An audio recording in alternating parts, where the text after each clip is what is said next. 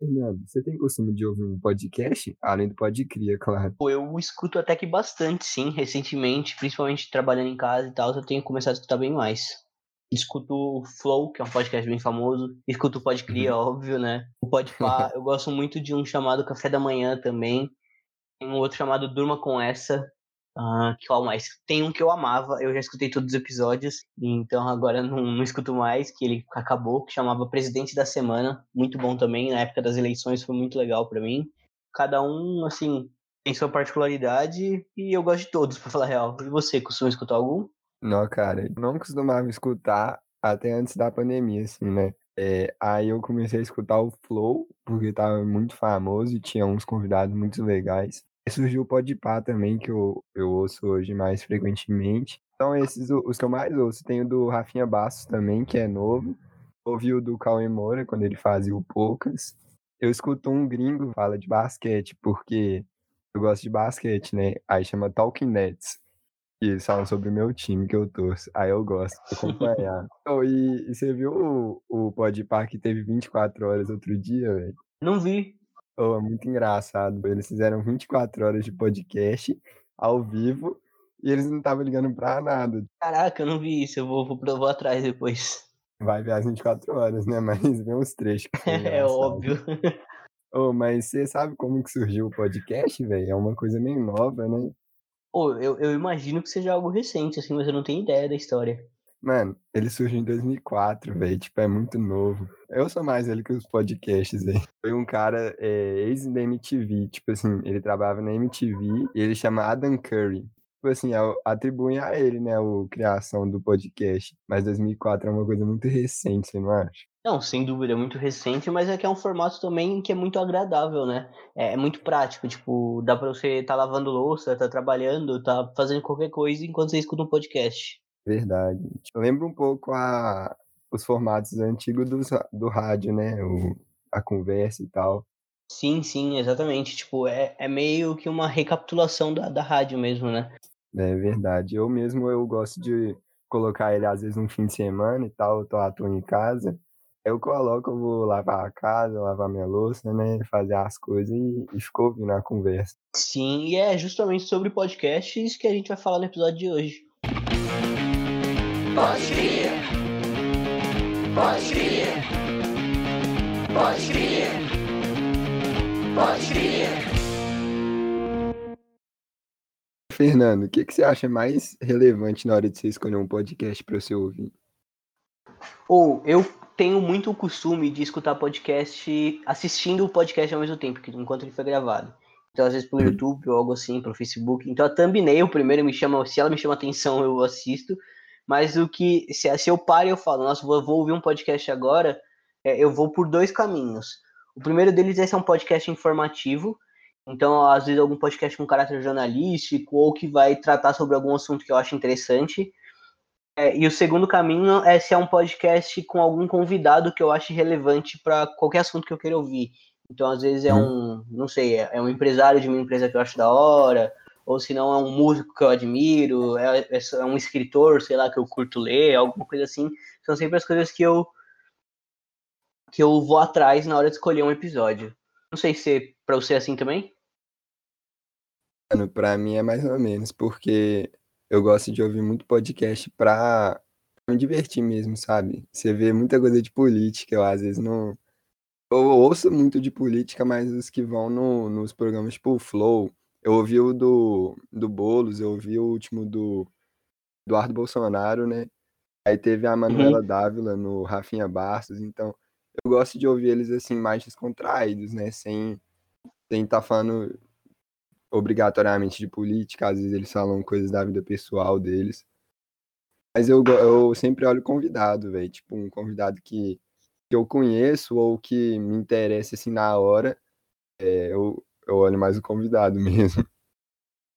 Entendi. Não, e eu acho que talvez faça sentido para você, até porque você é essa pessoa mais descontraída, assim, um pouco, né? Tanto que você apresenta o, o Pode Cria nessa, nesse, nessa temporada, você tá sendo apresentador. Queria até saber, tipo, como tá sendo pra você isso.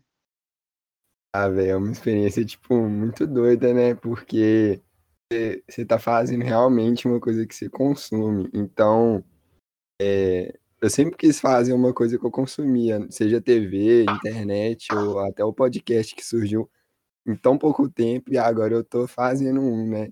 É, é muito bom, tipo, trabalhar em equipe também. Gosto muito da equipe que, que tá por trás do Podcria, tanto o roteirista, os, é, os editores.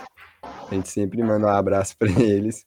Mas é, é muito legal. Se você ver aqui agora o meu, o meu quarto que eu tô gravando, tô abraçando meu travesseiro, com a janela fechada, o armário aberto, tudo para tentar abafar o som da obra que tá aqui do lado. Mas é muito legal, muito engraçado, muito bom conhecer gente nova, os convidados, é, assuntos diversos. Isso tá sendo um grande aprendizado para mim.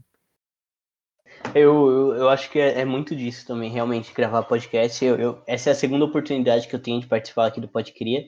E é, é tipo, é, é, sempre muito empolgante essa ideia de vir aqui, de trocar ideia, e depois você dar um play lá no Spotify, no Deezer, no Apple Podcast, em qualquer plataforma que seja, que o Podcria tá, tá postado, e tipo, você escutar sua voz, você escutar, trocar uma ideia, tipo, reescutar aquele assunto, às vezes reparar em coisas que você não não, não tinha percebido enquanto estava conversando. Acho que essa é uma das maiores qualidades assim de podcast, é uma das maiores virtudes desse tipo de formato.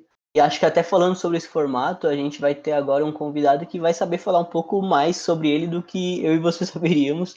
É alguém que teve aí num, num processo de criação desse podcast e que com certeza vai, vai trazer uns argumentos bem legais pra gente. Estamos aqui com os nossos convidados, o Carlos. Oi, Carlos. Oi, Fernando. Quanto tempo, que saudade. Quanto tempo, saudades. Para quem tá escutando a gente não sabe, o Carlos fazia parte aqui do Podcria, era um dos nossos narradores. E, bom, para esse pessoal que não te conhece, Carlos, conta um pouquinho quem é você, por favor. Bem, oi galera, meu nome é Carlos, eu tenho 19 anos, eu sou ex-coordenador de audiovisual da CRIA, e fui eu quem, enfim, junto com o meu maravilhoso ex-time de audiovisual, que, enfim, o Fernando inclusive fazia parte, a gente tirou o podcast do papel. E foi incrível. Saudades.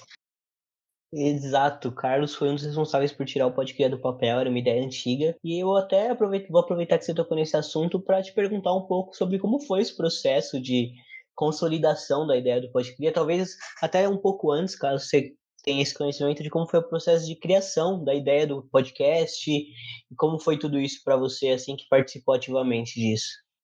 Claro, com certeza. Então, é, eu sei que, enfim, a, dentro da CRIA a gente passou a ter uma conversa sobre talvez criar um podcast em 2019, com a coordenadora da época.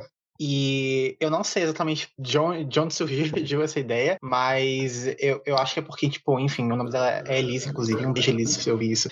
Mas a Elisa, eu, se não me engano, ela gosta muito de podcast, então acho que é por isso que ela meio que tentou trazer isso. E, enfim, tanto na gestão dela quanto na gestão da Fernanda, que foi a a próxima coordenadora já vir depois dela, ocorreram discussões assim para talvez realmente tirar esse, esse podcast do papel, mas não ia para frente porque a, o AV ele tinha outras demandas. É, e na época a gente trabalhava também em cargo duplo. O podcast ele acabou meio que ficando para segundo para segundo plano e aí acabou que nunca foi para frente. Quando eu assumi o AV, na época a gente já tinha tido algumas reuniões assim de núcleo, quando eu era assessor de, audio, de audiovisual, para pensar esse podcast. E aí eu passei a tornar, tipo assim, essa estruturação do Podcria como minha prioridade como coordenador. E originalmente o Podcria, ele ia ser meio que um programa meio ao vivo, assim, sabe? Tipo, ia chamar convidado, é, ia ter os, enfim, os comentaristas e a gente ia meio que bater um papo mesmo, sem cortes, e aí meio que só gravar tudo e depois é, jogar no Spotify. Mas por causa da pandemia, é, analisando assim também outros podcasts que seguem esse formato, eu percebi que talvez não fosse a melhor, a melhor ideia assim no momento, porque a gente não tem, enfim, como que tá todo, cada um gravando da sua casa, a gente não tem, tipo, recursos, tipo, por exemplo, um microfone. Seria um pouco mais difícil de a gente manter, tipo, uma qualidade, assim, sabe? Gravando, tipo assim, sem corte, sem edição, é a distância. E eu sempre fui uma pessoa que se interessou muito por mini documentários, assim, tanto para rede social quanto para YouTube. E eu achei que seria interessante, talvez, tentar adaptar esse formato para dentro, enfim, para um formato de podcast, assim, sabe? Fazer uma coisa bem informacional, um pouco jornalística, porque, enfim, eu sou graduando de jornalismo e eu queria muito trazer um pouco disso também para dentro do podcast. E foi assim que a gente meio que foi estruturando o Podcria. Eu sentei, é, eu lembro que, enfim, a primeira reunião que a gente teve como núcleo, eu e meus assessores, E a gente, enfim, eu trouxe ideia e a gente foi debatendo e conversando e foi fazendo, foi criando, né, juntos. Acho que é mais ou menos isso, eu diria. Sim, é, eu, eu, lembro, porque eu participei dessa, dessas reuniões e, Ai, e a gente via como você estava animado com, com o projeto. Era bem isso que você falou, era um projeto já relativamente, era uma ideia antiga relativamente dentro da empresa. E, uhum. E, e você foi lá e falou, não, isso a gente vai tirar isso do papel, isso vai acontecer. Realmente aconteceu. E aí eu queria saber como foi esse momento, o estalo, assim, que virou e falou, nossa, vai sair do papel, tá dando certo, as coisas estão funcionando. Como foi isso, assim? Foi quando postou o primeiro episódio? Foi quando a gente começou a gravar? Como é que rolou? Nossa, olha, sinceramente, eu acho que eu nunca tive essa, essa sensação, tipo assim, nossa, agora deu certo. Porque eu acho que uma coisa que, de, assim, de estar criando conteúdo é que é sempre, pelo menos pra mim, né, é sempre meio caótico, assim, sabe? Eu nunca, eu sempre sinto que, tipo assim, tem algo de errado e algo que pode melhorar, e eu fico um pouco, fico um pouco, sei lá, doido da cabeça. Eu acho, tipo assim, eu só realmente parei e olhei tudo e, pensei, nossa, que incrível, a gente realmente fez algo muito legal. Foi tipo assim, hoje, quando eu entrei no, na página do Pode Cria e vi, sei lá, sete episódios postados. e eu fiquei, nossa, que legal, sabe? Tipo, isso realmente deu certo, isso realmente, tipo assim, sai do papel, isso. Enfim, tô muito feliz. E, mas eu acho, tipo assim, a partir já do, do segundo episódio, assim, eu acho que a gente. Porque eu lembro que assim, o primeiro episódio que a gente fez Pode Cria, ele demorou muito pra gente fazer. A gente gravou ele mais de uma vez, Foi. enfim, demorou muito eu, pra eu, eu fui até um dos narradores do primeiro episódio também. Pois é, inclusive voltem pra ouvir aquele episódio é legal. A gente trabalhou muito naquele episódio. Nossa, foi um Sim. esforço do caramba naquele episódio. Aí já no segundo episódio, já foi um pouco mais tranquilo, porque a gente, a gente já meio que sabia o que a gente tava fazendo, porque no primeiro foi mais, tipo assim, surto, sabe? O que tá acontecendo? Vamos tentar, vamos, vamos ver, fazer isso aqui, vamos fazer dar certo. No segundo, a gente já só meio que seguiu a fórmula. Então foi mais tranquilo de fazer e eu acho que eu já tava um pouco mais confortável, eu diria, assim, tipo, fazendo pode crer. Então, é, faz sentido. Faz todo sentido. Carlos, e como que é pra você lá no início e ver a gente agora? Tipo, quando você entrou aqui e tal, o que, que você sentiu? Ah, me senti muito nostálgico, assim. Porque, tipo assim, eu fico pensando, nossa, eu, eu, assim, eu espero, né, tipo assim, que o Podcrie, ele dure por muito tempo, né? Até, ou o Podcrie tem várias, várias temporadas e, enfim, lá na frente, lá daqui a uns 10 anos, continue sendo feito.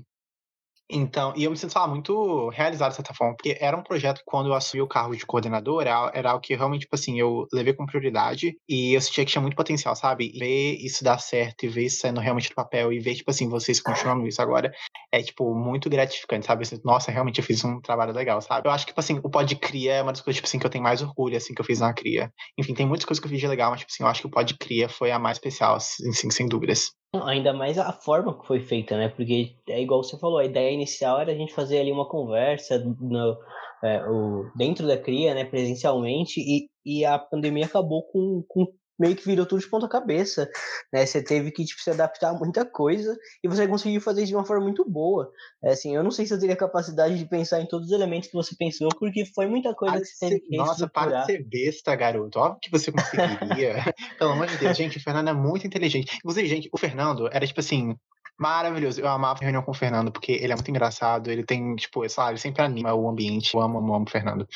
Então, enfim, inclusive, Fernando, eu literalmente não conseguiria fazer o Pod sem você e o resto na época, porque, cara, vocês trabalharam muito, muito, muito. Inclusive, às vezes eu pensava, nossa, será que eu tô, tipo, dando coisa demais para eles? Mas, tipo assim, velho, vocês saíram muito. Então a gente tava falando disso, de, de realmente de você ter que ter se adaptado a muita coisa. Você foi atrás de ferramentas para gravação, é, né, de remota, você foi atrás de, de preparar todo mundo para esse, para esse, essa forma que é uma forma inesperada de gravação. O pessoal não está acostumado a, a sentar na cadeira no escritório em casa, abrir o computador e começar a gravar alguma coisa. É, ainda mais um podcast, que é algo que, por mais que seja muito próximo de todo mundo, é, também é algo que parece distante. Então, eu queria até saber se você chegou assim, como foi esse processo de pesquisa? Você simplesmente falou, nossa, dá para gravar por aqui pelo Discord ou só você foi atrás? Como rolou esse processo assim para as coisas começarem a rodar?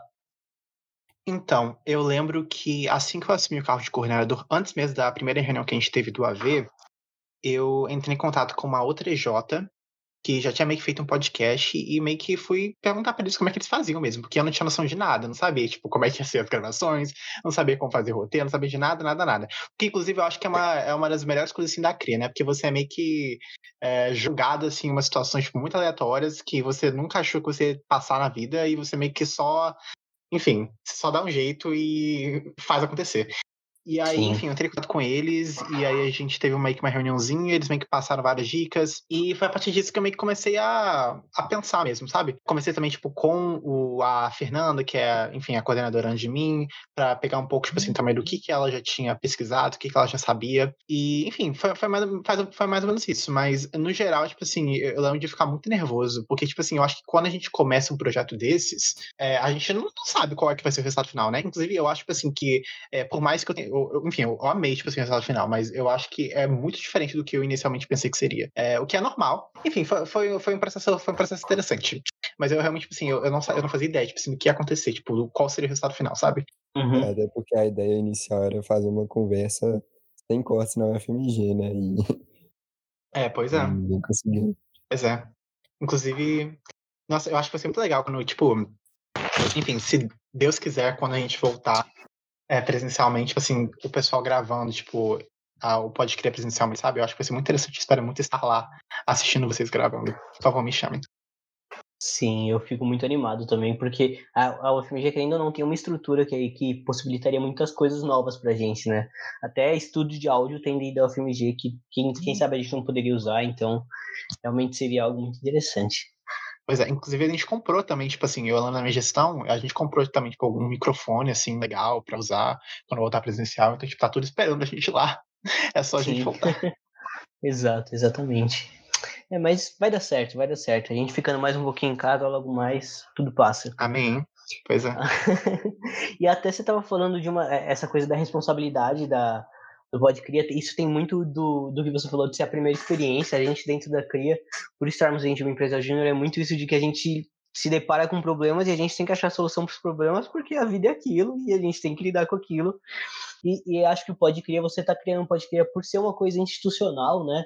É, ser algo uhum. que a uhum. gente estava fazendo para a empresa, é igual você falou que fosse algo que idealmente iria pendurar, assim, pendurar não, algo que idealmente ia ser continuado, ou seja, por muito tempo, rola -se também essa responsabilidade maior, né, de você estar tá fazendo alguma coisa que, que, transpareça o que a cria passa, o que a cria é.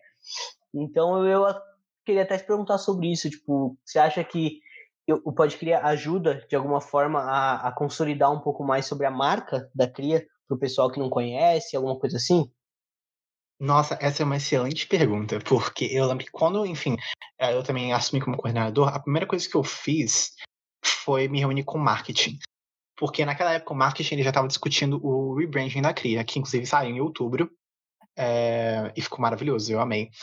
Mas eu lembro que é uma preocupação nossa é tipo assim de tipo assim apesar de o rebranding ainda estar tá, tipo alguns meses ainda distante enfim é, eles ainda estavam naquele processo de pesquisa que, tipo assim, esse podcast, ele ainda assim consegue refletir esses novos valores que, enfim, a gente estava é, propondo, assim, trazendo pra cria, né? Tipo assim, do ser jovem, é uma coisa mais animada, uma coisa mais colorida, que é algo que, enfim, tá bem presente, eu acho, na, na ideia visual do Pod Cria. E eu acho que também, tipo, no formato mesmo que a gente tá, que a gente faz o podcast, é algo que a gente, eu, enfim, foi pensado realmente em conjunto com o marketing e que a gente trouxe para, enfim, para representar a mesma cria, sabe? Representar a nossa marca, que eu acho que é isso que a cria é, sabe? Eu acho que a cria é jovem, a gente é animado, a gente é, a gente é batalhador, entendeu?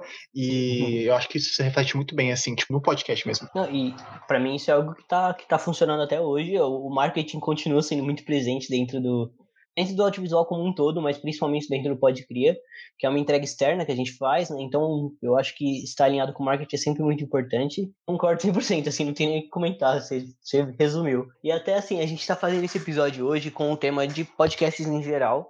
É óbvio, nada melhor do que faz, fazer com um convidado para falar do nosso podcast. Esse formato em si que a gente está discutindo aqui hoje, que são os podcasts, ele é um formato que tem se tornado muito mais presente na vida acho que de todo mundo. Acho que esse tempo em casa acabou que se tornou uma forma de conteúdo que tipo, cresceu demais, assim, e eu queria escutar uhum. um pouco sobre você, as suas experiências com o podcast. Você também acredita que, o, que esse conteúdo tem crescido bastante, talvez o porquê disso? Eu sempre fui uma pessoa, tipo assim, que gostei muito. Eu não gostei muito de ler, assim, sabe? Eu sou uma pessoa que eu, eu me distraio muito fácil. Então, tipo assim, essa, esse formato, tipo assim, de audiovisual mesmo, sabe? Tanto vídeo quanto áudio, foi sempre a melhor alternativa para mim. Tipo assim, quando eu comecei a, nesse processo de planejar o Podcria, é, foi mais ou menos na época que eu comecei a ouvir mais podcasts, sabe? E hoje em dia, eu sou uma pessoa, tipo assim, que eu consumo muito podcast, principalmente, tipo assim, de true crime. Eu amo, amo, amo true crime. Então, tipo assim, são. Eu amo, tipo, assistir, ouvir esse documentário, sabe, em áudio, eu acho maravilhoso. É de todo tipo. E eu também gosto muito, tipo assim, é, de podcast de notícia mesmo, tipo assim, de, pra ouvir mesmo o que tá acontecendo, ouvir um debate, alguma coisa assim desse tipo. E eu acho, eu acho que é muito legal. Porque, é, enfim, é mais uma forma da gente estar tá se informando, né? E estar tá interagindo com as pessoas e estar tá produzindo conteúdo. E eu acho, tipo assim, qualquer forma qualquer, qualquer forma de criatividade é, é válido. Eu acho que tem gente, muita gente que se identifica com, com esse formato, eu acho que tem muita gente que gosta de, de trabalhar nesse formato. Eu acho que a parte mais legal do, do podcast é que, enfim, ele meio que tem essa raiz, tipo assim, no, na rádio, né? Na, na antiga rádio que a gente escutava, que a gente meio que, enfim, a gente só ouve, tipo assim, dentro do carro, dirigindo pra algum lugar. Mas eu gosto muito, tipo assim, que de certa forma meio que uma eh, tem essa raiz ali, sabe? É uma coisa um pouco antiga, de certa forma, mas que agora Sim. meio que foi, tipo assim, reimaginada e tá, tipo assim, sendo, enfim, reproduzida por uma nova geração. E eu acho isso muito, muito, muito legal. Eu não sei porquê. Eu acho que é porque eu sou uma pessoa um pouco nostálgica, assim. Eu gosto de ficar vendo as coisas antigas. Mas eu acho, eu acho muito maneiro. Tipo, essa, essa reestruturação, sabe? Do meio, assim. Faz sentido? É que é, é, é, reinventar de fato as coisas, né? É tipo, é pegar coisas que funcionavam bem e, e trazê-las para o nosso dia a dia.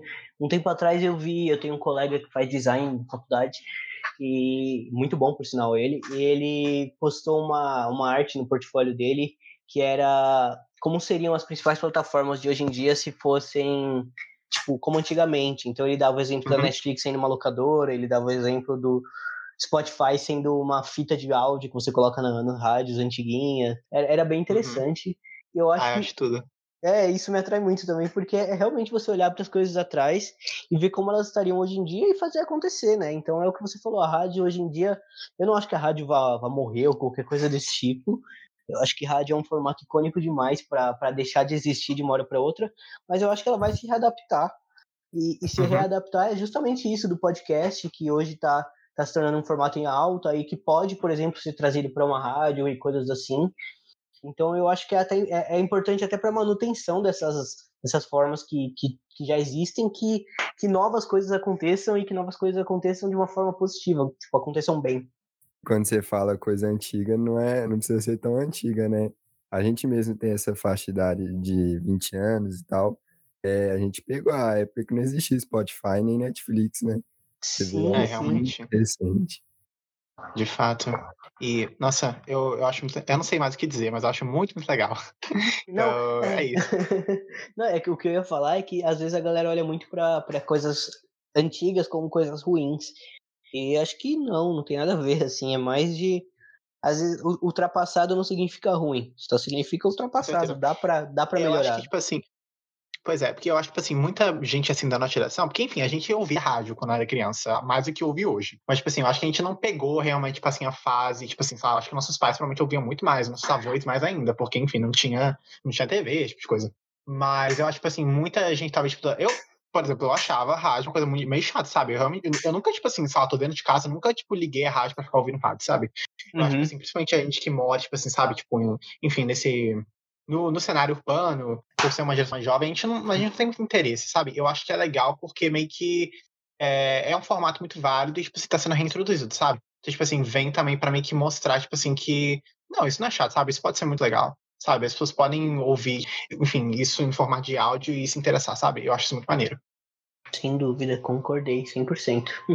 E aí, um, um, uns minutos atrás, aí você comentou sobre uns podcasts que você gosta de ouvir. Você falou de um de documentário de crime, acho que era, e coisas assim. Você tem algumas outras recomendações pra gente? Ai, nossa, gente, eu amo muito. Inclusive, essa foi uma das principais referências, assim, tipo, criando o Pode Criar, mas, tipo, os documentários da Vox. Amo, amo, amo os documentários da Vox, todos eles. Eles são perfeitos. É, são mais, tipo assim, jornalísticos mesmo. Tipo assim, eles fazem. Meio, tipo, como eu disse, né, antes. Eu gosto muito, tipo assim, de mini documentários, sabe? É, sabe aqueles documentários, tipo assim, de 15 minutos seria, tipo assim, no YouTube, ou que você vê, tipo, lá no Twitter, sabe? É uma coisa rapidinha, mas, tipo assim, que é, meio que se aprofunda em, tipo, em alguma pauta específica. E eu acho que a Vox faz isso muito bem com com o podcast deles que é o Today Explained, que, tipo assim, todo dia eles pegam uma pauta, assim, sabe? E chamam uma pessoa, entrevistam ela e, tipo assim, sabe? Meio que explicam, é, tipo, num, enfim, num episódio bem curtinho, de, sei lá, 20 minutos. Eu acho muito, muito maneiro. Então esse é um, é um dos meus favoritos. que foi um dos primeiros que eu ouvi, que eu gostei muito. Eu acho que, tipo assim, quem tem interesse tipo, de começar a ouvir esse tipo de, de podcast, é, definitivamente deveria ouvir, é um chamado Serial. Que ele é em inglês, mas ele é muito bom. Então, tipo assim, quem tem interesse, eu acho que é muito bom, super recomendo também. Show. Demais. Anotei todos aqui. Então, a Carlos, chegou seu momento de responder uma, uma das perguntas mais icônicas desse podcast. Ah, é. não, eu não acredito. Eu esqueci dessa pergunta. Meu Deus, eu vou responder. ah. Carlos, oh, meu Deus. se você pudesse criar qualquer coisa, o que, que você criaria? Gente, pelo amor de Deus. Nossa, não acredito que. Eu não acredito nisso, velho. Eu passei, tipo assim, meses fazendo as perguntas pro pessoal, e o pessoal ficava, ai meu Deus, eu não sei o que responder, e eu ficava, não, agora você vai responder, e agora eu estou nessa situação, inferno. Ah, pera. ah, o que eu criaria? Ah, eu falei, né, eu sou uma pessoa muito nostálgica. Então, tipo, eu acho que eu criaria uma máquina do tempo, porque eu queria muito, tipo assim, entrar numa máquina do tempo e, tipo assim, acordar em 1995, sabe? E conhecer a Mariah Carey, coisa assim, sabe? é, é, o, que, o que eu gostaria de fazer. Então, eu 100% criaria uma máquina do tempo porque eu queria muito viajar assim entre entre diferentes períodos. Eu amei. Eu acho que seria muito útil, mas eu acho que eu teria medo de usar. Mas ao mesmo tempo, queria impressionar é, se alguém criasse isso. Eu teria dia. medo de entrar e, tipo assim, meio que ser desintegrado, sabe? E meio que morrer. Não sei. Mas seria legal. Pra ver a Mariah Carey vale a pena, velho. Pois é, nossa, eu falei como se a Mariah Carey estivesse morta, né? Mas não, já ela tá viva. Mas seria legal conhecer a Mariah Carey, tipo assim, jovem, sabe? Quando ela tava meio que no auge, assim. Inclusive, eu tô vendo muito Mariah Carey recentemente, gente. Ela é perfeita. Eu amo ela. Então, é isso. Rolou um merchan gratuito ainda. Perfeito. Carlos, é isso. Foi, eu nem não preciso nem falar o prazer enorme que foi te ter como convidado aqui hoje. Você é uma pessoa muito importante para esse podcast e para mim e para os membros do audiovisual, para a cria como um todo. Então, foi um prazer imenso, imenso, imenso conversar com você. Foi, rendeu um papo muito bom, espero que tenha sido proveitoso para você também. Ai, eu é amei, é amigo. Ah, eu tô muito tímida agora, vocês são perfeitos. Gente, quero mandar um beijo para todo mundo aí que tá ouvindo de casa. É, quero mandar um beijo também pro audiovisual, meus queridos, meus maravilhosos, amo vocês. É, quero mandar um beijo, enfim, para todo mundo. Mandar um beijo para todo mundo. Mandar um beijo. Pra... Gente, eu adotei um gatinho recentemente. Eu quero mandar um beijo pro meu gatinho também. É... Um beijo pra ela. É uma gatinha. Enfim, o nome dela é Magnólia. Um beijo pra minha gatinha. E é isso. Show. Perfeito. Muito obrigado. E tchau, tchau. Live.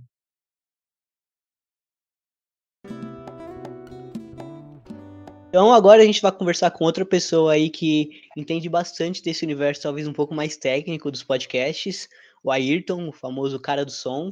Oi, Ayrton, tudo bem? Fala, pessoal, tudo ótimo. E vocês? Bem também, tudo certo. Então, Ayrton, acho que para a gente começar legal aqui, seria bacana se você se apresentasse para a gente. Então, tá bom. Bom, é, muita gente me conhece agora pelo cara do som, né, que foi um, um nome sugerido por alguns alunos meus que vieram aqui em casa, a gente bateu um papo e eles pensaram num nome que fosse fácil de marcar, né?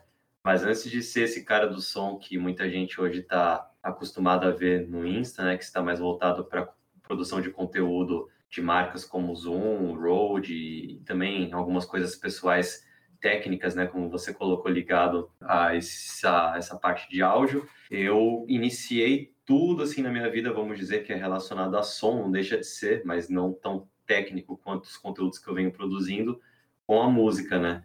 Então, com seis anos, eu iniciei em aula de violão estudei durante um bom tempo, mais ou menos até uns 15 anos, talvez 16. Eu fiz aula na Star David, professor particular, e durante esse tempo eu desenvolvi muito trabalho de música, né? Eu não tinha ainda, na verdade, nem conhecimento antes de ingressar na faculdade do que era audiovisual. Eu não conhecia essa palavra, essa expressão. E lembro que quando eu fiz um curso de áudio, eu fiz um curso particular de áudio em um estúdio, né, que era próximo à cidade que eu morava com meus pais, que eles são do litoral de São Paulo, e eu agora estou aqui na capital. E aí eu fiz um curso, não um curso, né, eu fiz uma aula particular ali, era mais um bate-papo, eu era muito curioso, perguntava as coisas, e essa pessoa que era proprietária do estúdio me respondia. E aí eu decidi ir mais a fundo nessa questão do áudio, entender melhor sobre esse universo da gravação E foi aí que eu iniciei um curso de áudio aqui em São Paulo, né, três vezes na semana, que foi o curso dinâmico de áudio no Conservatório Souza Lima. E quando eu acabei esse curso, foi aí sim que eu ouvi a palavra audiovisual pela primeira vez, que foi sugestão de um dos estagiários que estava lá no CD Áudio, é, porque eu estava muito na dúvida né, do que fazer depois de, de curso, de faculdade eu estava meio inclinado aí para rádio e TV, ou talvez até publicidade, para de alguma forma ainda tentar me encaixar nisso que eu gostava de fazer, que era a parte de gravação, a parte técnica de estar por trás, né? Mas ainda assim trabalhando de alguma forma com música. E aí ele falou no audiovisual e quando eu vi a proposta da grade curricular, eu achei muito interessante porque era uma ramificação para muitas coisas, além de rádio e TV, que era algo que eu já estava inclinado. Então, eu vi que eu podia estudar rádio, televisão e cinema, entre muitas outras coisas no audiovisual. Então, foi aí que eu iniciei a minha trajetória nesse meio, né? E a partir de então, muitas coisas vieram acontecendo com audiovisual, até hoje estar mais, vamos dizer, quase que 100% do meu tempo dedicado a isso, né? Que aí vai incluir o podcast, o cinema, entre outras coisas. Então, eu posso dizer até que hoje a música ela é bem menos presente do que o próprio som que é voltado para o audiovisual. Uma história é, é até engraçada, então, que tá, no princípio o Ayrton lá de trás nem pensava, então, em trabalhar com essa parte de audiovisual, né? Era mais essa parte da música, do som como um todo. É interessante. É, eu nunca pensei nisso, até porque eu não conhecia, eu não sabia que existia essa disciplina chamada audiovisual, e na época também não. Não, acho que até tinha podcast, mas pelo menos no Brasil não era nem de longe esse auge que, é, que está hoje, né? Então, uhum. É, eu não tinha conhecimento disso, então por isso eu realmente nunca sonhei, nunca pensei nisso. E um tanto também que é importante ressaltar de eu ter saído um pouco da música e decidido ir para outras áreas de linguagem artística é que quando eu tinha uns 12 anos, eu passei é, num concurso de música autoral. Eu tinha lá uma música, aí entrei com essa música para concorrer nesse festival, e aí fiquei entre os 10 finalistas. Acho que terminei a competição em sexto, sétimo, e aí eu tive direito a gravar uma música né, no, no estúdio, os 10 finalistas. E aí foi a primeira vez que eu entrei em um estúdio. E o fato de entrar no estúdio me encantou muito. Os equipamentos, o processo de você registrar, né, literalmente capturar ou captar uma voz, um instrumento e você registrar aquilo. E eu fiquei fascinado por esse universo, não em si por estar gravando a minha música, mas pela curiosidade que aquilo me despertava, né, do estúdio, do ambiente do estúdio. E nesse mesmo estúdio foi onde eu comecei a fazer essas aulas que eu comentei, né, que era mais assim um bate-papo, uma curiosidade, não era nada formal. Só que aí chegou um ponto em que eu queria algo que se aprofundasse, que fosse mais técnico, né, que viesse com teoria e prática. E aí foi onde eu entrei no CD áudio e por conta do CD áudio e de uma pessoa que lá trabalhava que eu ouvi pela primeira vez a palavra audiovisual. Inclusive que fique registrado também que podcast eu só fui ouvir depois que eu terminei a faculdade. Isso foi em 2016. É uma coisa mais recente. Eu achei engraçado porque eu me identifico muito com essa, com essa sua história de vida, assim, de certa forma. É, eu também estudo música desde pequenininho. Com nove anos eu comecei a estudar teoria musical, assim, musicalização infantil, essas coisas. E aí fui crescendo, fui crescendo. Chegou no ensino médio, comecei a estudar, focar mais na guitarra. Uh, passei aí quatro anos estudando e eu tinha certeza que eu ia estudar música até chegar a parte de escolher de fato o curso da faculdade. Eu também. é, então. E aí fui fazer publicidade também. Hoje eu curso publicidade, de novo, combinando bastante. Comecei a mexer bastante com essa parte de produção, é, por ser algo que misturasse um pouco os dois mundos, né? Então comecei a gravar umas coisas em casa, comprei ali uma interfacezinha, junto um dinheiro, compra um microfone, vai fazendo pouco a pouco. Então, muito bacana, me identifiquei muito também com a história. Ah, a verdade também é que esse fator da escolha se deu muito também em função de um certo desânimo que eu tive com a música, por questões até principalmente financeira. Eu trabalhei por muito tempo, né, com música, insisti, mas talvez não tenha sido da melhor forma, ou talvez no melhor lugar, né? Que eu morava no Guarujá, que é litoral de São Paulo, e desde cedo, uns 15 anos, eu já estava tocando em bar com adulto, assim, encarando a noite. Só que ali não acontecia muita coisa. Depois disso, até fiz outros trabalhos também, produzindo outros artistas, mas era sempre tudo muito incerto, né? Então eu achei que poderia ser uma oportunidade o audiovisual e eu, que de alguma forma eu iria conseguir conciliar com a música. Uh, não digo que eu não consigo, mas também não digo que seja totalmente ligado. Muitas vezes o trabalho que eu realizo no audiovisual ele é apenas técnico, sem envolver música, né? Então depende de cada de cada caso, assim. Porém, não me arrependo de nada, assim, da, da escolha que eu fiz. Também foi importante ter estudado tudo que eu estudei dentro do audiovisual, porque me abriu também muitos horizontes, muitas janelas, além da música, né? E música, ela vem junto comigo, é, não tem como, assim, se separar da minha essência, né? Então, é, tá tudo certo. É, não, sem dúvida. E é, é, até um pouco disso que você falou de abrir horizontes e tal. Com certeza esses estudos te levaram hoje a um lugar que que muita gente gostaria de estar, essa parceria com marcas, você citou a Hold, a Zoom, que são marcas grandes aí, marcas internacionais. Como é isso para você? Como foi chegar nessas marcas? Como veio o convite? Como aconteceu? Ah, isso é incrível. Eu adoro fazer parte desse time, né? E levar conteúdo para as pessoas também é algo que eu me identifico bastante, de poder ajudar alguém, de tirar uma dúvida, de bater um papo saber que a pessoa entrou com uma dúvida e eu consegui de alguma forma esclarecer e aí a pessoa vai conseguir dali em diante produzir seu conteúdo, enfim. Então esse é o primeiro ponto assim e estar com marcas que eu gosto, né? Ah, esse convite veio assim através ah, foi quase que um acaso, mas também eu não acredito muito em acaso, assim. Eu acredito em estar conectado, cercado de pessoas que te possibilitem fazer bons contatos. E teve uma feira aqui em São Paulo de audiovisual, que foi a 7S, e era o último dia de feira. E eu tava indeciso se eu ia ou não ia, tava naquela preguiçinha, sabe, de sair de casa e tal. Aí eu falei, ah, tá, vamos lá, acho que vai ser importante pelo menos dar uma olhada no que tem de novidade, alguma coisa assim. E lá nessa feira eu encontrei um amigo, um grande amigo meu, inclusive, que é proponente de um podcast bem bacana que é o podcast Filmicom, que além de ser um podcast, é um evento importante também de audiovisual, né? Que reúne Sim. muita gente, que é o Ivo Duran. E aí, lá eu já estava indo embora, no final da feira eu encontrei o Ivo, e ele falou, ó, oh, eu acabei de passar ali no stand da Zoom e conversei com o Renê, ele disse que está precisando de alguém para produzir conteúdo na parte de áudio lá, e falei teu nome e ele falou para você passar lá. E aí eu virei ali a, a quadra do, do pavilhão, né?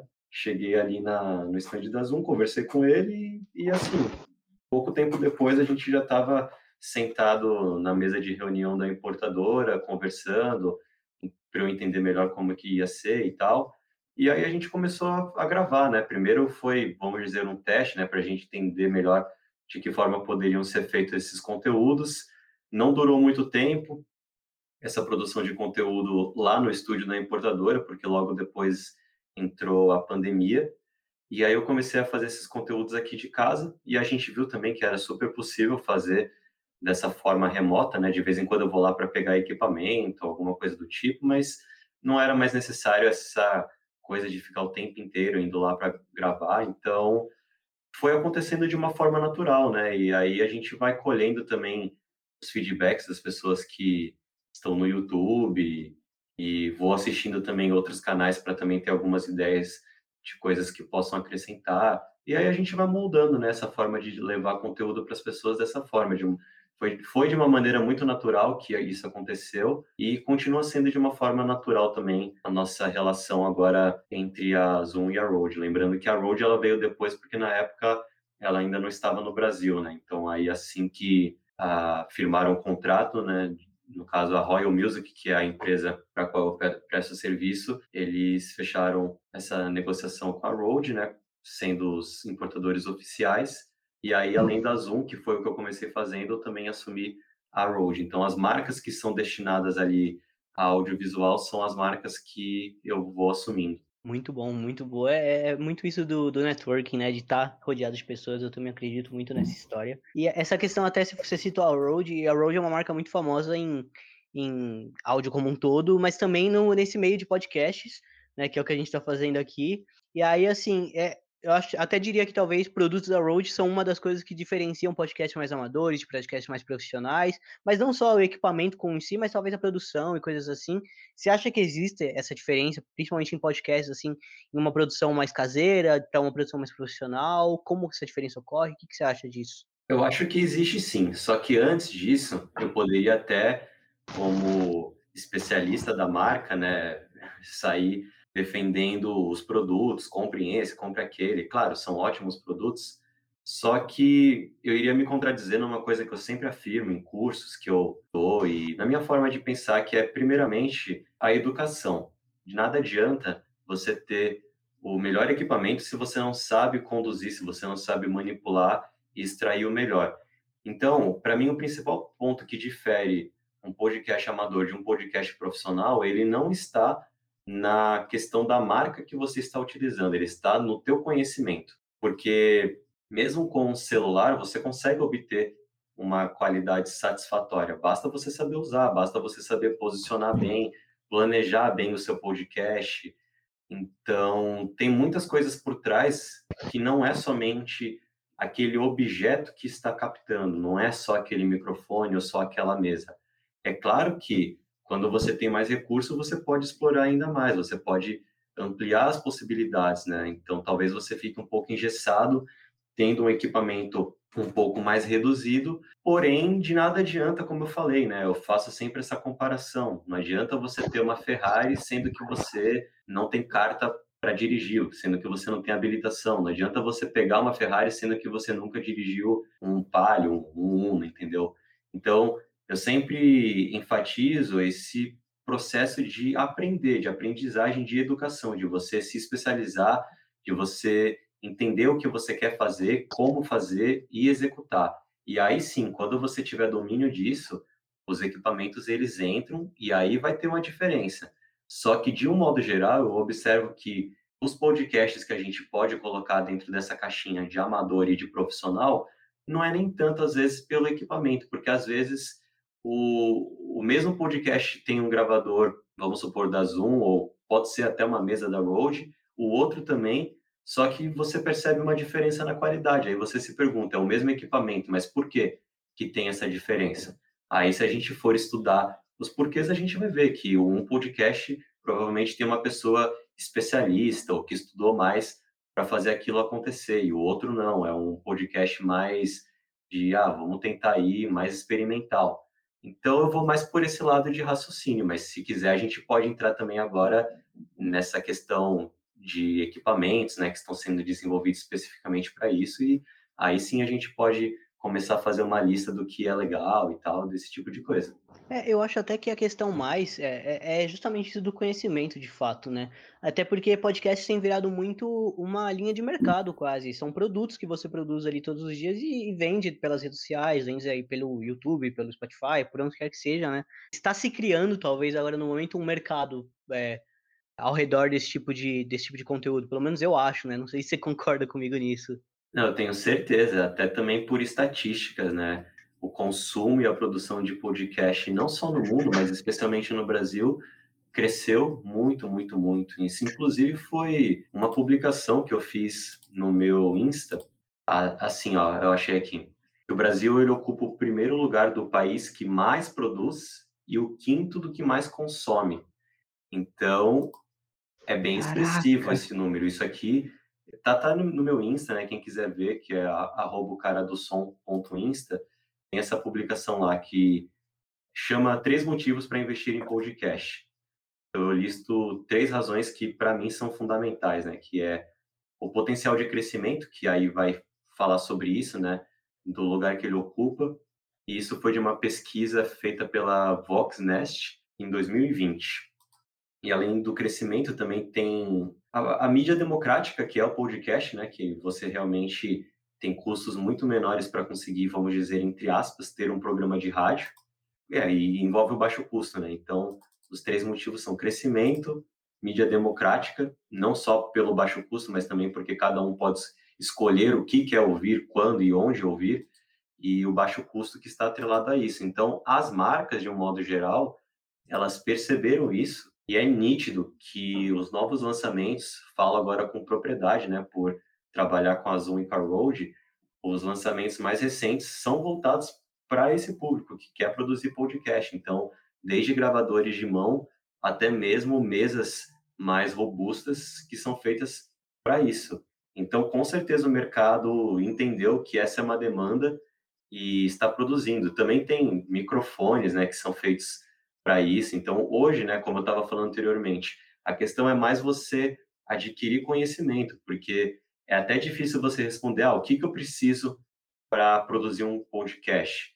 Muitas vezes você consegue de uma forma um pouco mais simples, mas consegue fazer até pelo celular. Você pode comprar um microfone que liga ali no celular, você consegue até fazer uma edição mais básica também pelo celular, ou você pode partir para o Plus, né? Que aí a gente já poderia falar de mesas de som, de equipamentos que são destinados para isso. Então, o mercado está ligado nisso porque realmente há uma demanda. Se não tivesse essa demanda, a gente não teria essa quantidade, essa variedade toda de equipamentos que existem.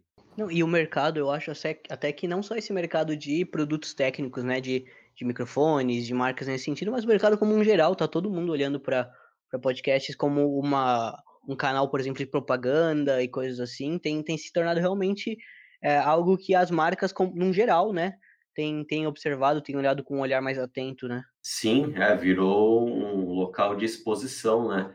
E agora, mais do que o podcast, né? Vamos colocar agora num sentido mais puro, que seria a gente ouvir, né? Apenas ouvir. Está bem presente agora o videocast, mas que também é chamado de podcast, enfim. Mas que você vai encontrar, por exemplo, no YouTube, né?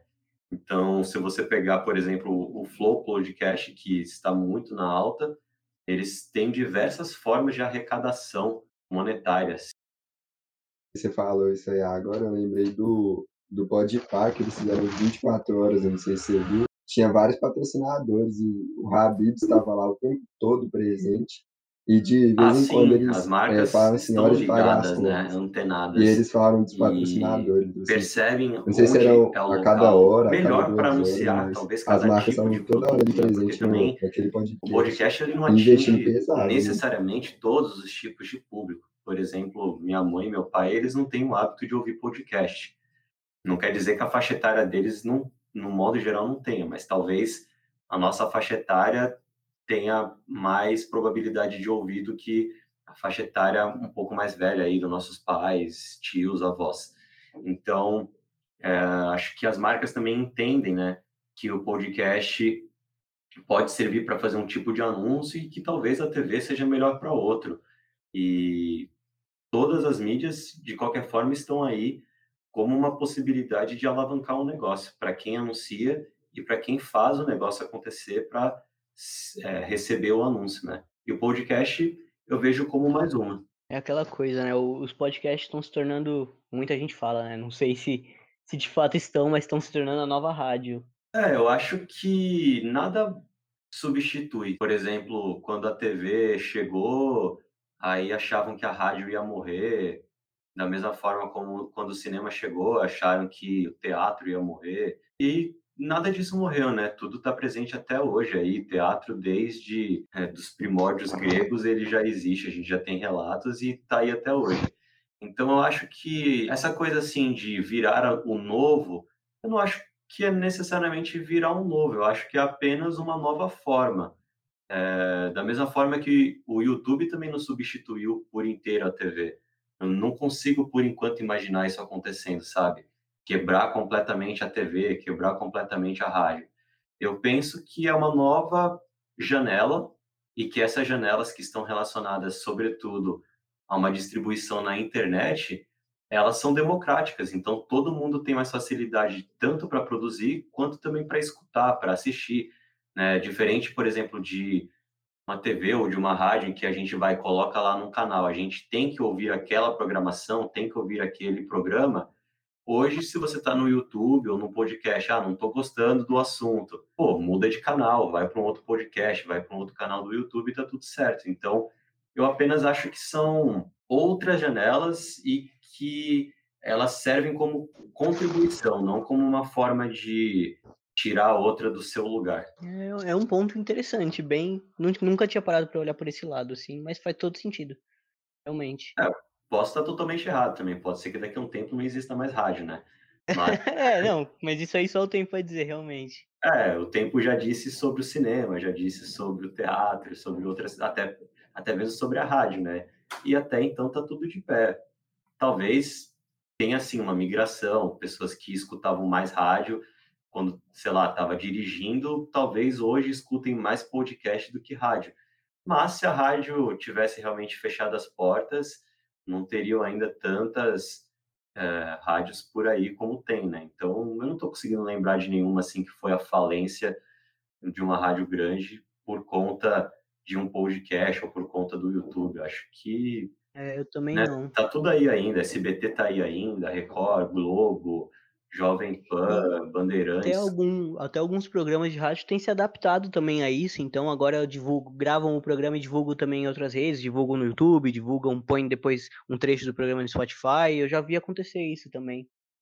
Isso é, e até mesmo as emissoras de TV, né? As emissoras de TV também hoje estão com vários quadros voltados para podcast, então vai, galera que gosta de esporte, vai encontrar as informações sobre esporte em diversos lugares. Vai, vai ter lá o programa da TV naquele horário de sempre, vai ter também em forma de podcast, vai ter também em forma de site, de blog. Então, são mídias complementares, né? Acho que tem até um nome que eu, eu não me recordo agora, mas que seria uma multijanela, né? Você, multiplataformas, você tem o mesmo conteúdo ou conteúdo parecido sendo veiculado em várias janelas ao mesmo tempo. É, sem dúvida. Verdade. E aí, assim, Ayrton, pensando agora talvez na galera que, que gosta desse tipo de conteúdo e quer começar a, a talvez produzir algum podcast, quer começar a gravar alguma coisa, você tem alguma dica para por onde começar assim? A minha dica sempre é você estudar, né? Você tem uma ideia, entenda a sua ideia, entenda o que você quer realizar, quais são os seus objetivos com essa ideia e organize essa ideia. Eu tenho um curso gravado de podcast online, né? Pelo portal AV Makers, que é um portal de audiovisual, e eu fiz esse curso de podcast justamente pela demanda. Muita gente estava pedindo que tivesse um curso de podcast lá. Então, eu entendi como organizar de forma didática esses assuntos. Então, por exemplo, no meu curso, a primeira coisa que eu falo é justamente sobre você colocar o seu podcast que está em por enquanto, na sua cabeça, de uma forma que fique visível. Então, você pode organizar, por exemplo, através de uma escaleta, pensando uh, de que forma ele vai ser apresentado. Então, vai, ele vai entrar com uma, uma vinheta, depois vai ter uma locução falando um resumo do que vai ser tratado, ou ele já entra com a fala do entrevistado direto. Então, você pode organizar a ordem dos acontecimentos. Uma outra coisa também ao invés de sair fazendo, é você entender o seu podcast e para que público você está fazendo. Então, talvez um podcast para um público X faça sentido ele ter uma minutagem Y e talvez os lançamentos desses episódios façam sentido ser semanal ou talvez não, talvez seja quinzenal. Então, isso tudo faz parte de um planejamento que você vai ter de acordo com a sua ideia de podcast. Né? Então, por exemplo, um podcast de uma hora, dependendo do assunto, pode ser que ele fique muito cansativo. Um outro que, sei lá, seja mais dinâmico, por exemplo, o Flow mesmo, né? Ou esse que o Ítalo acabou de citar, que ficou 24 horas no ar. Cara, são outras propostas, são outros objetivos. Então, talvez para esse caso, para essa situação, ele não tenha ficado tão cansativo. Então, para começar, é você ter uma ideia e você aprender a organizar essa ideia, você aprender a pesquisar quem é seu público e de que forma você vai, portanto, produzir e veicular o seu podcast a partir disso. Depois, aí a gente pode entrar nessa questão de equipamento, né? Então, a escolha de equipamento, ela vai variar muito em função, por exemplo, quantas pessoas que você vai precisar conversar durante o seu podcast. Vai ser presencial? Vai ser remoto? Se for remoto, já provavelmente você se livra de algumas coisas. Ah, não, vai ser presencial, vou ter sempre três convidados junto comigo. Ah, então você já sabe que você precisa de algo de quatro canais. Então, sempre vão ter várias possibilidades, só que isso vai variar de acordo com a sua necessidade. Então, vai ter desde um microfone USB, que você conecta e ele já sai funcionando no teu computador, até mesas maiores que vão poder receber 4, 6, 8, 12 canais, né? E aí vão ter algumas que vão ter alguns recursos mais específicos para isso, como, por exemplo, você poder disparar uma vinheta através do Soundpad. Então, assim, tudo isso vai depender, além do, do orçamento que você tem, né, de poder ou não poder adquirir X produto, vai depender da necessidade que você tem, porque também você pegar um equipamento hiper mega caro, cheio de canal, cheio de função para você não usar, também não faz sentido, né? Então, é, repara que a dica ela sempre está em torno de você estudar, seja estudar tecnicamente, seja você estudar, caso você já tenha um mínimo de conhecimento, mas pelo menos você estudar o formato do seu podcast para você conseguir encaixar as melhores escolhas de equipamento ou do que quer que seja. E uma outra coisa que eu digo até que mais importante também é você escolher um local legal para gravar, né? Não adianta também gravar num ambiente que seja muito com muita reflexão, que reverbere muito. Então tem que ter todo um cuidado, todo um planejamento de como e quando você vai gravar. Eu acho que, assim, foi uma aula, querendo ou não, o cara mandou muito, deu várias dicas para quem tem interesse, deu várias dicas até pra gente, que por mais que não, não seja o primeiro episódio que a gente esteja gravando esse, mas sem dúvida estamos num começo de uma caminhada que vai ser muito longa, então muita dica boa. a gente tá chegando ao fim, não sei se o Ítalo tem mais alguma pergunta. Mano, cê, eu tenho uma pergunta, mas é, é pessoal. Você falou antes que, que gostava muito de música. Ah, então, o que, que você gosta de ouvir? Tipo, um top 5 artistas aí que você tá ouvindo ultimamente? Essa é muito difícil, porque sempre fica alguém de fora que a gente gosta, né? Sim. Cara, varia muito, assim, ó. É, eu gosto muito de música brasileira. Eu gosto, por exemplo, de Baden Powell, eu gosto dos afro-sambas dele, mas também gosto muito de outros, por exemplo, Dominguinhos, Chico Buarque, acho bem legal também as composições, mas também em nível internacional adoro também outras vozes, outras composições, como por exemplo Amy House, para mim uma das maiores artistas de todos os tempos. Gosto muito de Nina Simone. Nossa, é muito difícil assim. Também tem uma galera relativamente nova assim que eu venho escutando, eu acho bem legal, por exemplo, o Jacob Collier também tem um som bem interessante, o cara é gênio demais, assim, e é multi-instrumentista.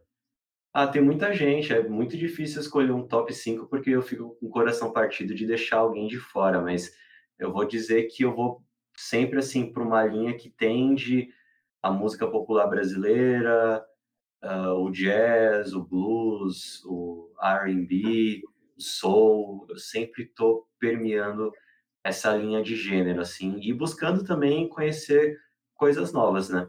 Bacana demais. Foi, foi uma boa, uma boa seleção. Show. Então, assim, Ayrton, a gente sempre, antes de encerrar, a gente faz uma pergunta que é clássica dos nossos episódios, que é uma pergunta que sempre deixa todos os convidados meio assustados. Mas, bom, tá pronto? Não sei. Vamos lá. É a seguinte: se você pudesse criar qualquer coisa, qualquer coisa mesmo, que, que você criaria? O que, que você acha que está faltando aí no mundo? Cara, eu acho que o que eu vou falar não é uma coisa que se cria. Não tem como se criar, é uma coisa que ou você desenvolve ou não. Não sei se poderia se encaixar nessa resposta, mas seria empatia. Porque cada vez mais eu sinto que tá muito as pessoas estão muito olhando para o seu próprio umbigo, com suas próprias verdades, com a sua própria tendência a se achar talvez o centro da, da questão, o centro da razão, e o mundo não gira em torno da sua caixinha, né? E por conta disso, muita coisa acontece, sabe? É, eu acho que por falta de empatia, muita gente morre, por falta de empatia, muita gente passa por necessidade que não poderia passar. Então, por exemplo, agora a gente está vivendo esse surto de Covid, né? E os números cada vez mais alarmantes. E aí, se você se perguntar, mas tá, por que, que isso está acontecendo?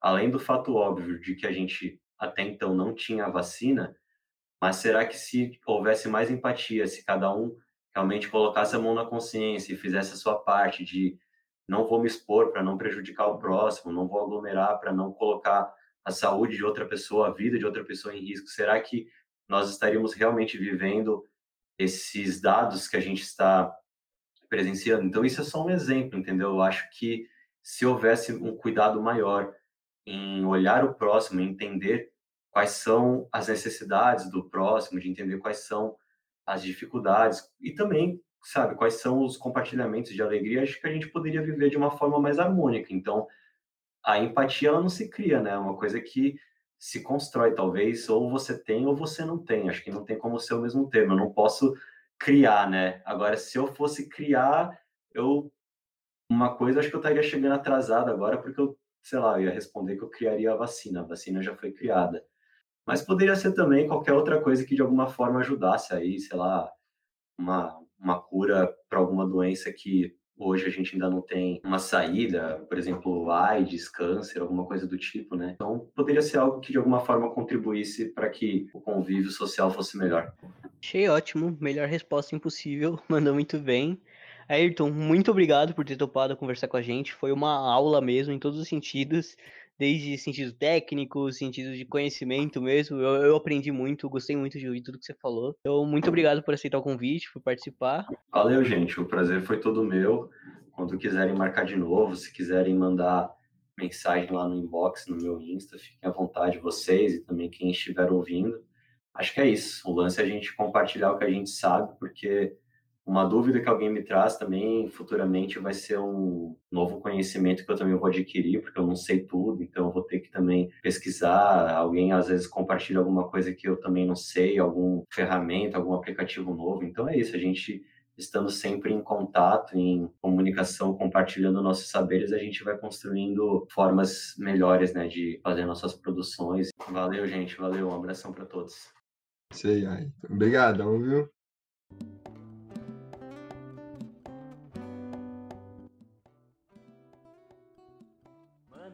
Que aula que a gente teve hoje, né? Que aulas, na verdade. O que? Foi demais aí. Eu até anotei um tanto de coisa aqui pra gente usar no nosso podcast, hein? Não, tem muita coisa que a gente pode aproveitar para melhorar aqui. O tanto de dica de conhecimento que o Ayrton trouxe, o tanto de, de insight ali do começo do Podcria que o Carlos falou com a gente, foi muito bom. Foi, eu, eu inclusive, na hora que ele falou ali do, de entrar no estúdio e tal, senti uma coisa diferente. Eu lembrei na, na nossa aula lá na UFMG, e não sei se você lembra quando a gente entrou lá em, no início do 2020, né? Quando a gente podia ir lá ainda. A gente entrou no aquário, foi uma sensação diferente, foi um negócio muito doido. Foi, sem dúvida, e logo mais ah, tudo vai voltar ao normal. Vai, vai tudo voltar ao normal, tenho certeza. Ah, o Ayrton falou que ia criar vacina, mas... É, então, tamo aí, tamo perto já. então é isso, gente. Muito obrigado para quem escutou a gente até aqui. E a gente se vê daqui a duas semanas. Valeu, galera. Aquele mesmo esquema, segue a gente aí na todas as plataformas digitais. Segue a, é, segue o Ayrton, ele deixou o arroba dele aí no, numa parte do podcast. E um abraço, até daqui a duas semanas. tchau, tchau.